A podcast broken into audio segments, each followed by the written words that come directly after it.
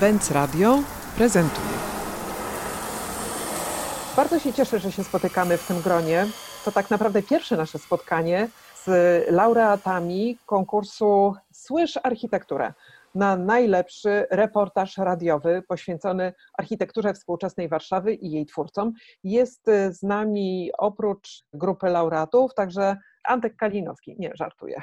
Ola Łapkiewicz e, pod nikiem Tak, ja. swojego, właściwie pod nazwiskiem jednego ze swoich synów dołącza z komputera normalnie zajętego na edukację zdalną. No, rzeczywistość nas jakoś nie rozpieszcza w ostatnim czasie. Tym bardziej przyjemnością będzie skupienie się właśnie na zagadnieniach związanych z naszym konkursem. I są z nami, oprócz Oli Łapkiewicz, nie tylko jurorki tego konkursu, ale także pomysłodawczyni tego wydarzenia, jakim jest e, konkurs na reportaż radiowy, są laureaci. I może zacznę od nagrody trzeciej. Iza Smelczyńska. Świetny, świetny reportaż, przystanek Hałas o straszliwym przystanku warszawskim na Powiślu, w tunelu Wisłostrady pod Centrum Nauki Kopernik. Tych, którzy zaciekawieni tym tematem chcieliby, a nie są z Warszawy, kiedyś doświadczyć tego niesamowitego zjawiska, to pewnie będziemy zapraszać do tego, żeby po prostu się tam udali. Iza jest zdobywczynią. bardzo chętnie będę przewodnikiem. Tak, Iza jest e, zdobywczynią trzeciej nagrody, ale jest też oprócz tego muzykolożką, improwizatorką, e, redaktorką. Miałyśmy okazję współpracować przy notesie na 6 tygodni przy okazji pisania przez Ciebie tekstów do, do naszego czasopisma. Wykonujesz też muzykę eksperymentalną, masz taki za- zaplecze bardzo ciekawe związane z, z twórczością i z muzyką współczesną. Drugie miejsce w konkursie zdobył e, Michał Kukawski, za taki reportaż. Bardzo tam dużo takich wątków obecnie często dyskutowanych. Dlaczego Warszawa wygląda tak, jak wygląda? Zapytajmy eksperta, gdzie jest logika tej przestrzeni. Michał Kukawski, ty jesteś dziennikarzem, bardzo ciekawą historią, pracowałeś w Polskim Radiu, byłeś korespondentem informacyjnej agencji radiowej, pracowałeś między innymi w Iraku, w takich okolicznościach, które powiedzmy od takiego reportażu kulturalnego są bardzo daleko i I to- ten twój nagrodzony drugą nagrodą reportaż jest częścią większej całości, Tak, o której zgadza się. pewnie później zapowiemy. No i Jacek Szczepanek, pierwsza nagroda. Absolutnie fantastyczny reportaż zatytułowany Syp. Jesteś artystą dźwiękowym, sound designerem, jesteś też autorem reportaży multimedialnych, udźwiękowienia audiobooków, akcji animacyjno-artystycznych w przestrzeni publicznej i to Twoje przygotowanie i obycie z tą materią dźwiękową świetnie słychać też w tym nagrodzonym przez nas pierwszą nagrodą reportażu.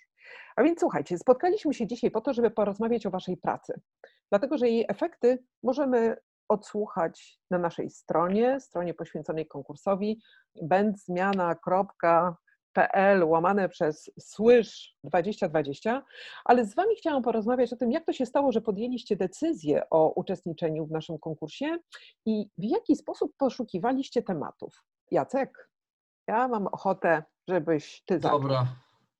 Mi koleżanka powiedziała o waszym konkursie, a temat już miałem wcześniej. I w zasadzie ona wiedziała o tym, że ja chcę zrobić o sypie materiał i po, podesłała mi link do tego konkursu, więc bardzo prosta historia. No tak, ale y, czy temat też był dla Ciebie taki oczywisty? Chciałem nagrać parę miesięcy wcześniej po prostu, bo był mi potrzebny do jakiegoś tam innego projektu. Znaczy nie musiałem tego zrobić, ale postanowiłem, że to będzie taki charakterystyczny dźwięk z bloku. I jak go nagrywałem tam przez jedną tam czy dwie sesje zrobiłem te parę miesięcy wcześniej, to pomyślałem, że to jest dobry temat po prostu z tego powodu, jak to dobrze brzmi. To oczywiście. W ogóle ten temat wydał nam się na początku nieoczywisty, tej e, naszej grupie jurorów, ale później doszliśmy do wniosku, że to jest absolutnie rewelacyjny temat na rozmowę o konsekwencjach architektury. O tym, jak te decyzje projektowe podejmowane przez projektantów później, jakie mają oddziaływanie na życie społeczne. No i powiedz, jak ty namawiałeś i kogo namówiłeś, bo tam mamy głosy, niektóre z nich się przedstawiają, niektóre nie.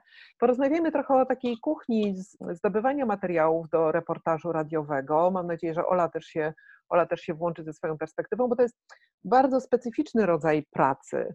Zupełnie inną wyobraźnię trzeba uruchomić.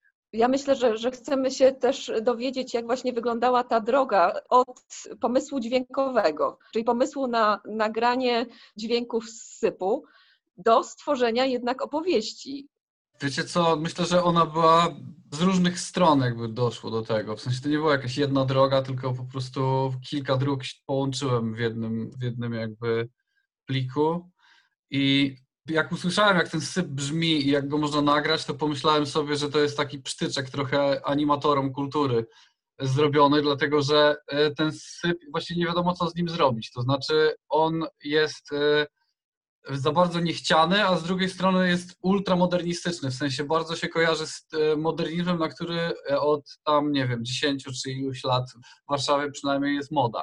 Więc pomyślałem sobie, że teraz jakby można zrobić taki trochę ironiczny materiał o tym, jak to chcielibyśmy zachować ten wspaniały, modernistyczny jakby element, a z drugiej strony właściwie go nie chcemy, bo śmierdzi i jest brudny. Więc e, jak jakby podejść, to jest taki trochę meta w ogóle animator, jakby mi się włączył, jak, e, jak usłyszałem ten syp. No i w zasadzie to, co było potem, to było może wychodzenie potem z tego poziomu meta stopniowo, to znaczy e, już do jakby takiej rzeczywistości twardej. To znaczy pierwsze osoby, z którymi rozmawiałem, to były takie najbardziej poetycko nastawione do świata, a ostatnie to byli ludzie w spółdzielni mieszkaniowej, którzy już mieli zupełnie jakby pragmatyczne informacje na ten temat. No i potem montaż i zrobione. No niby takie proste, prawda?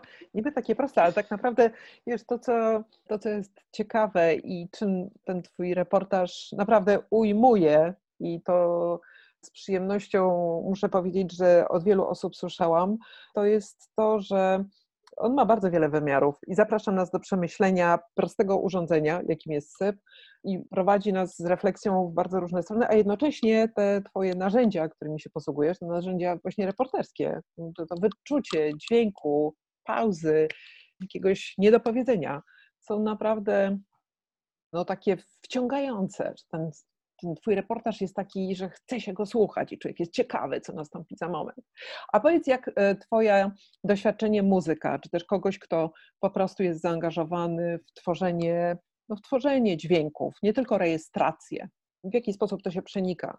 No ja jestem bardzo słabym muzykiem, także mam wrażenie, że się specjalnie nie przenika. To znaczy nie, nie mam za bardzo muzycznego podejścia chyba do tego. Bardziej, nie wiem, retoryczne bym powiedział. To znaczy Rzeczywiście bardzo mi miło, że to zauważyłaś, że tam są pauzy i tak dalej, że one zapraszają gdzieś tam, e, skłaniają. No to fajnie, że to wyszło i to jest chyba moje podejście rzeczywiście, żeby myśleć o tym, powtarzać 10 razy to, co ktoś powiedział i zastanawiać się jakby, czy ten ton głosu mi coś mówi, czy nie. No jakby też lubię montować, dlatego że mogę 5 razy albo 6 razy usłyszeć jakąś wypowiedź ale to jest, e, myślę, że to jest dosyć mało muzyczne, stosunkowo mało muzyczne w stosunku do tego, co ogólnie ludzie robią z dźwiękiem. A który etap pracy najbardziej, najbardziej lubisz i który to jest ten najbardziej twórczy? Czy chodzenie z mikrofonem, ten moment, kiedy nagrywasz, czy wcześniej planowanie, no czy też właśnie ten moment montażu?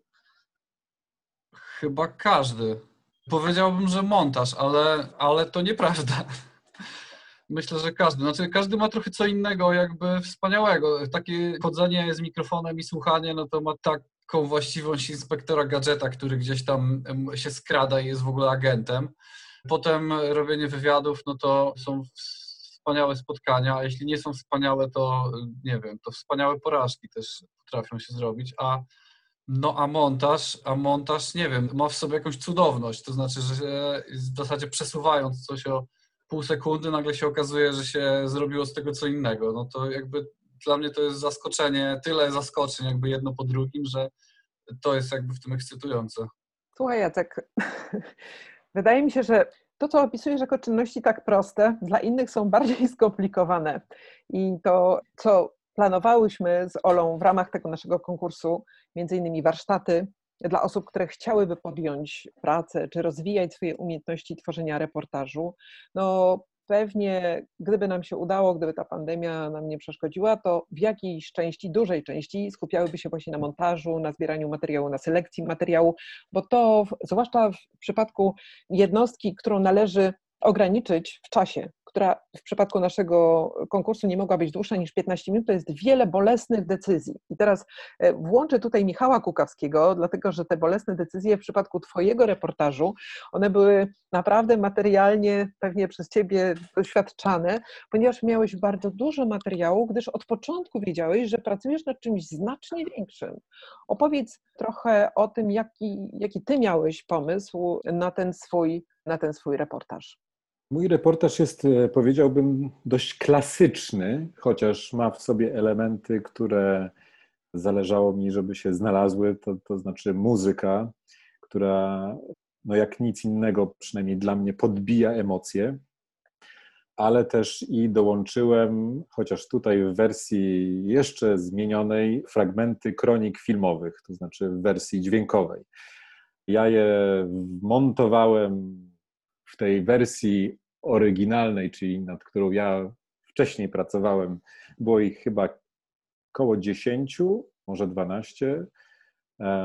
Zostało ich chyba 5 albo 7, ale kronik filmowych nie można sobie od tak po prostu użyć. E, za nie trzeba słono zapłacić, więc w ostatniej chwili musiałem je przerobić w takim sensie, że musiałem je nagrać od początku, znaleźć lektora, który spróbowałby odegrać te kroniki, później to jest bardzo postarzeć. wątek, czyli... To jest, to jest bardzo ciekawy wątek, zwłaszcza, że robiłem to dwa dni przed wysłaniem pracy na konkurs. E, musiałem postarzeć te, ten jego wokal, czasami trochę zwolnić, czasami przyspieszyć, no i nałożyć jakąś tam odpowiednią muzykę, która by do tego jeszcze pasowała i stworzyć po prostu swoją własną kronikę filmową. Oczywiście no, tekst jest oryginalny, ale całość pozostaje już e, tworem własnym.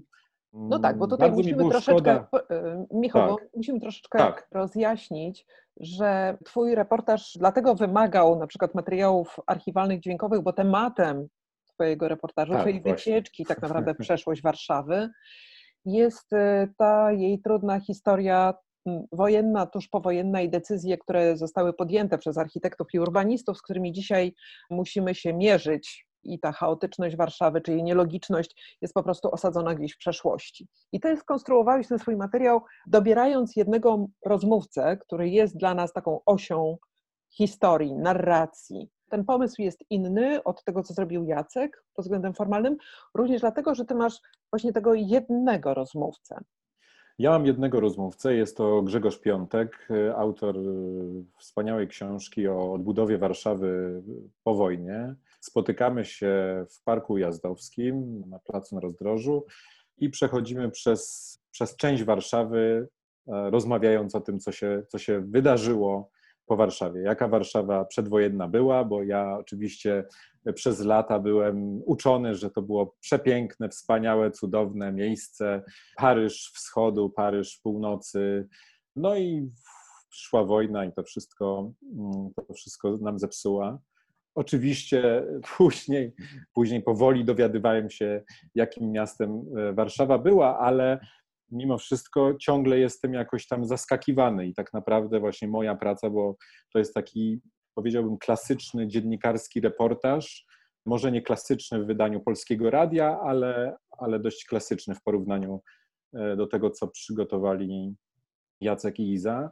Mam jednego rozmówcę, z którym idę, chociaż zależało mi na tym, żeby wyjść od, od detalu, i jesteśmy, jesteśmy po prostu jednym, w jednym z domków na Jazdowie, gdzie można usłyszeć, jak skrzypi ta podłoga, stukam, pukam, rozmawiamy, e, rozmawiamy trochę o tym domku, skąd on jest, co to w ogóle jest za element przestrzeni warszawskiej, tym bardziej, że to był element zaplanowany jako coś e, niestałego, przejściowego, tymczasowego, a stało się elementem przestrzeni, który no, uznaliśmy i który wielbimy i który, do którego się odwołujemy.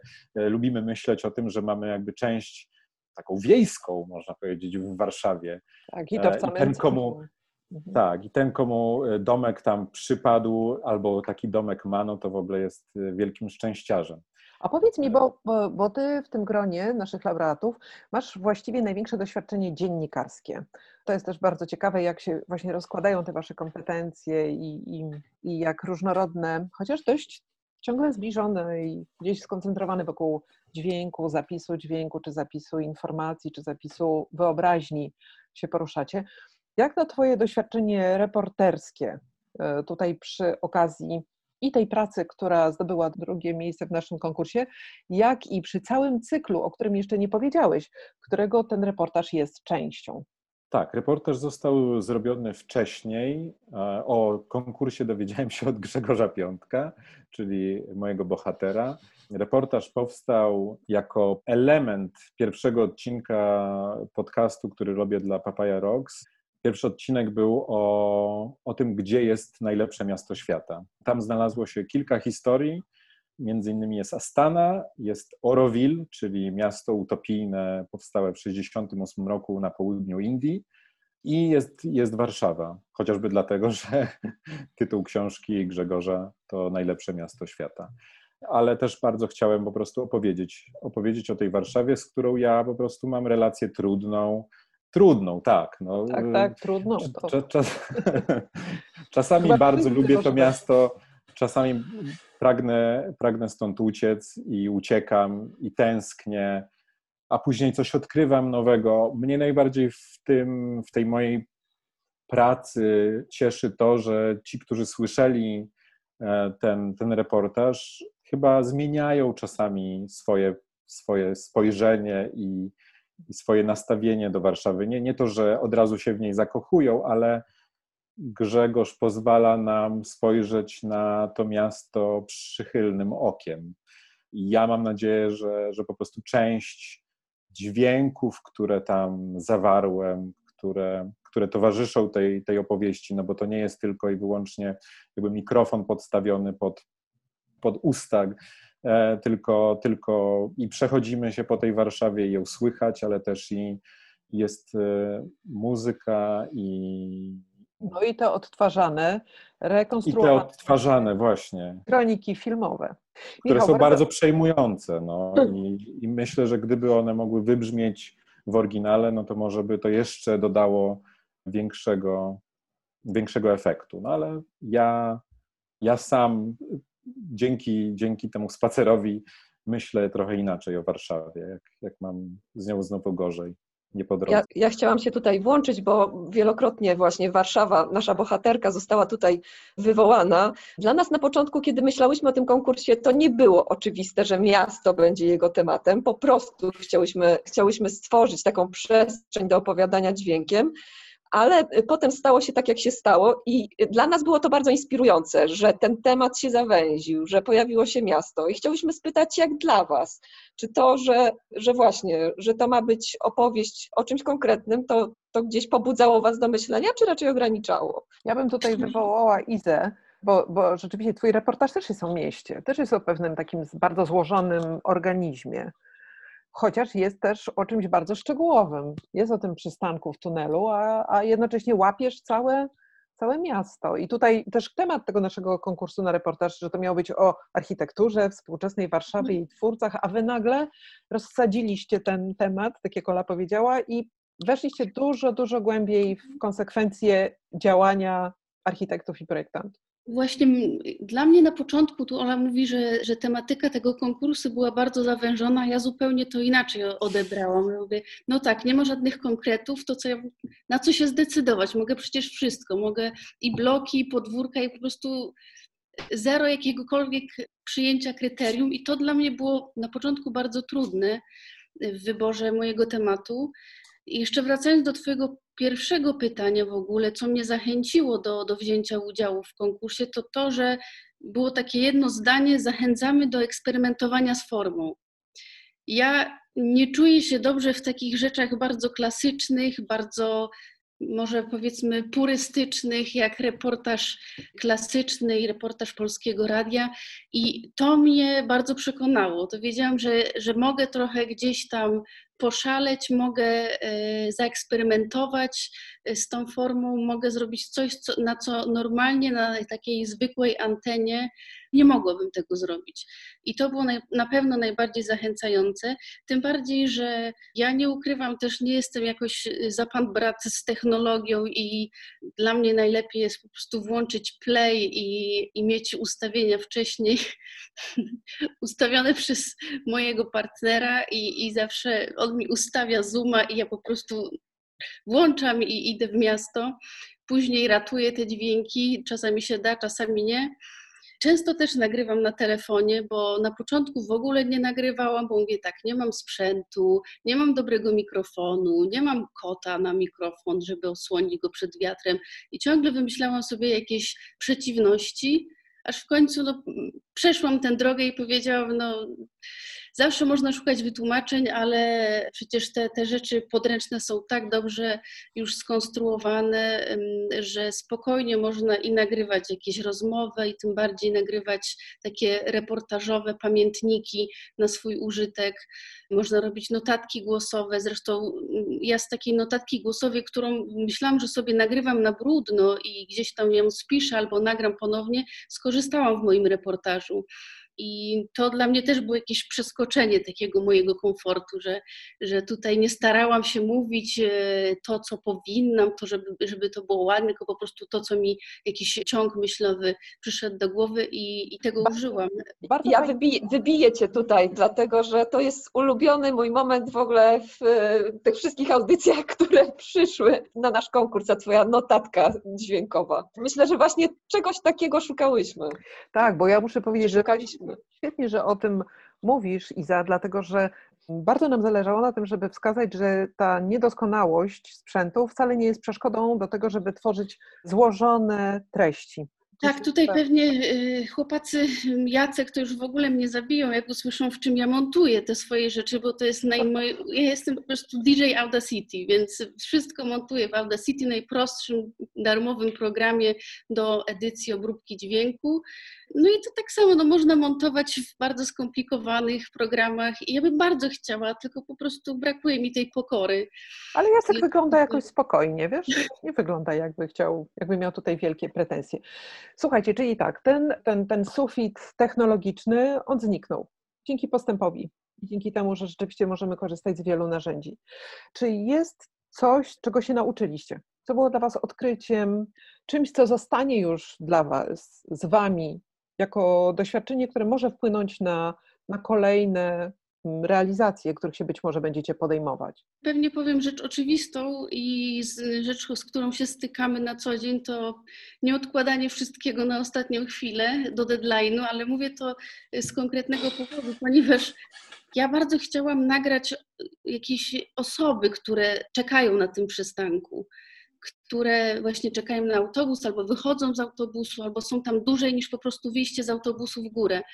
I muszę Wam powiedzieć, że w sumie to bardzo dobrze, ale to też zaprzecza idei przystanku. Tam w ogóle za bardzo nie czekają ludzie. Więc ja miałam w ogóle problem z tym, żeby złapać jakąś osobę na dłuższą rozmowę w tym tunelu.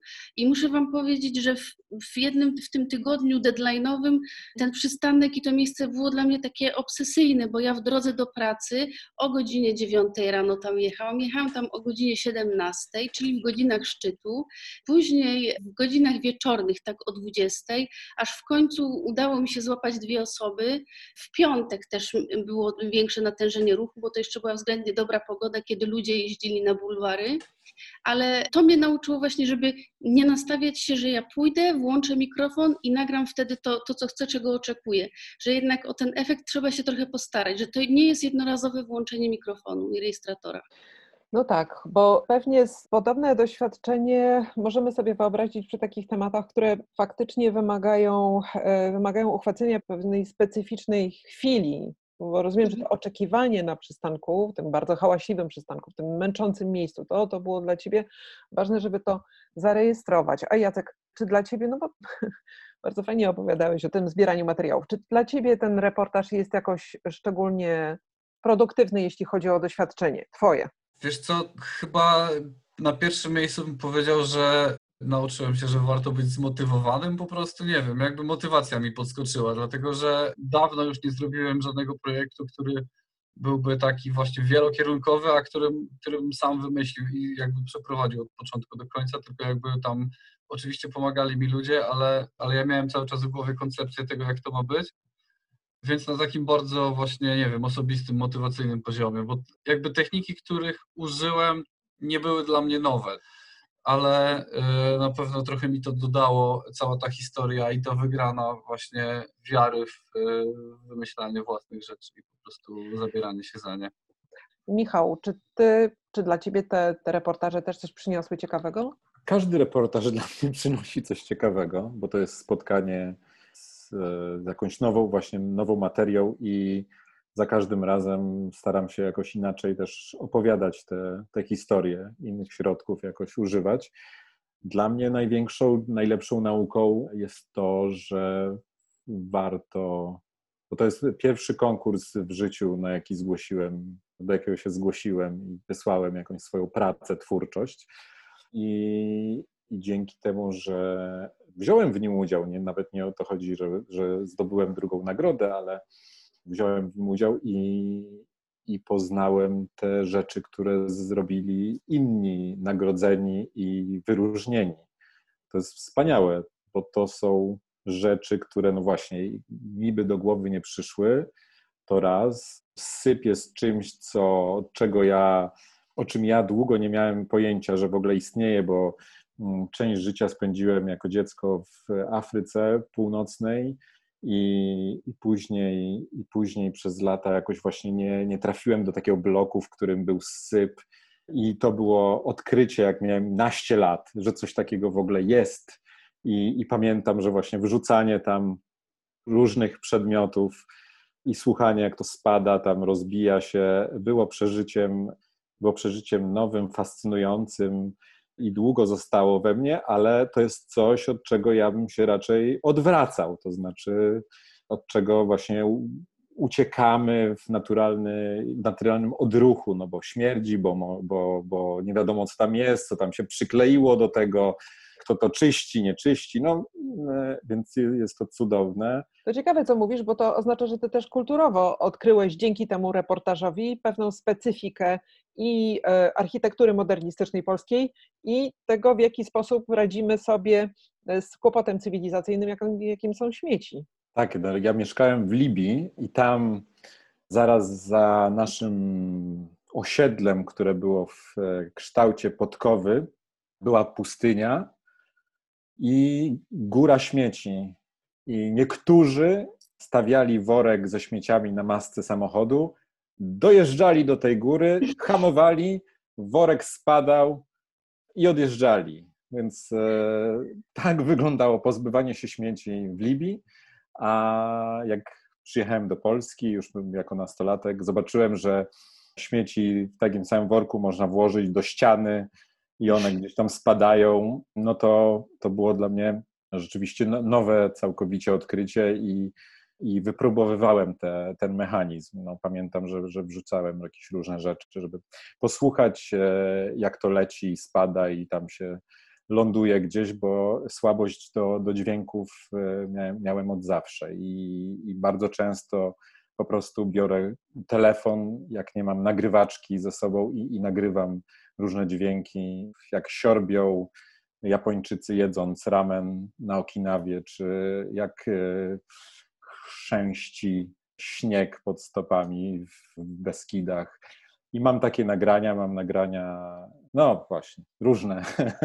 To jest materiał na te następne. To jest e, materiał. To, to jest e, pejzaż dźwiękowy, za którym po prostu ja ja tęsknię i który sobie lubię odtwarzać czasami, jak mi jest źle. To po prostu biorę i tak losowo włączam, włączam coś w telefonie, bo, mm, bo mam dźwięki właśnie i z Iraku, i z Syrii, i z Iranu. Słuchajcie, Słuchajcie ja chciałam jeszcze na koniec, tak krótko, powiedzcie, czego Wam brakuje w produkcjach audio, które są dostępne? Bo wielu z nas i pewnie wy tak samo słuchacie, słuchacie, prawda? Szukacie różnych rzeczy. Mówi się o tym, że jest moda na, na różnego rodzaju właśnie produkcje audio, radio. Czy czegoś tam nie ma? No bo wydaje mi się, że spory sukces ten format podcastowy ostatnio uzyskał i rzeczywiście bardzo dużo podcastów się pojawia. My też jako fundacja mamy y, swoje podcasty, ale to, to jest zupełnie co innego niż reportaż radiowy, niż reportaż dźwiękowy. Ale to też rzeczywistość pandemiczna trochę spowodowała ten wysyp podcastów i, i różnych takich dźwiękowych form. To na pewno. Czy mi czegoś brakuje? Chyba właśnie teraz jest taki czas, że, że bardzo dużo nowych rzeczy ciągle powstaje, że te rzeczy jeszcze nie są wtórne, tylko tak bardzo jest to świeży, świeża droga dla nas, dla ludzi, którzy gdzieś tam wcześniej z dźwiękiem pracowali, robili swoje właśnie prywatne nagrania na telefon i w końcu jest ten moment, gdzie można się nimi pochwalić, można swoje zbiory uwolnić, pokazać swoje myślenie o reportażu czy o takich formach znanych z innych mediów. I wydaje mi się, że że to być może jeszcze dla mnie to pytanie, czy czegoś mi brakuje, jest za wcześnie. Jeszcze może jak za rok je zadasz, gdzie już przesłuchamy wiele odcinków, wiele podcastów, to, to wtedy jakieś głębsze wnioski będę miała. Tak, bo to bardzo, wydaje mi się, że też ten nasz konkurs jest takim zaproszeniem do tego, żebyśmy dostrzegli, że to medium dostępne nam dzisiaj w takiej bardzo demokratycznej formie i to się pojawiło kilkukrotnie już w naszej, w naszej rozmowie, że ono nas zaprasza do, takiego, do takiej przestrzeni, która jest bardzo plastyczna, bardzo pojemna w znaczenia, bardzo wdzięczna do tworzenia właśnie zachęt do samodzielnego myślenia. I to jest, e, e, to jest coś, co mnie w radiu urzeka, że w tej formie radiowej, wiecie, że tam jest e, przestrzeń na to, żebyśmy mogli sobie sami popracować ze swoją wyobraźnią.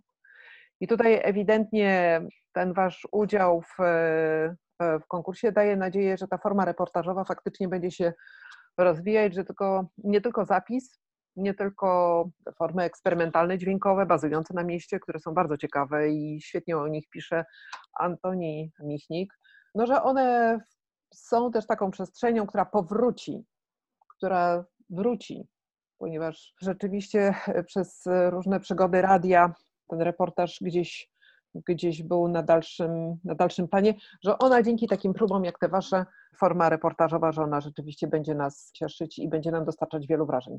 My Wam bardzo dziękujemy za Wasze reportaże. Wszystkich, którzy jeszcze ich nie słyszeli, zapraszamy do odsłuchania ich na stronie konkursu Słyszę Architekturę. Konkurs na reportaż radiowy poświęcony architekturze współczesnej Warszawy i jej twórcom, a naszymi gośćmi byli dzisiaj laureaci e, głównych nagród. Iza Smelczyńska, trzecia nagroda, druga nagroda Michał Kukawski i Jacek Szczepanek, pierwsze miejsce w tym konkursie. Ola Łapkiewicz i ja miałyśmy przyjemność być jury. Wielkie dzięki za rozmowę. Dzięki, dzięki za super organizację konkursu.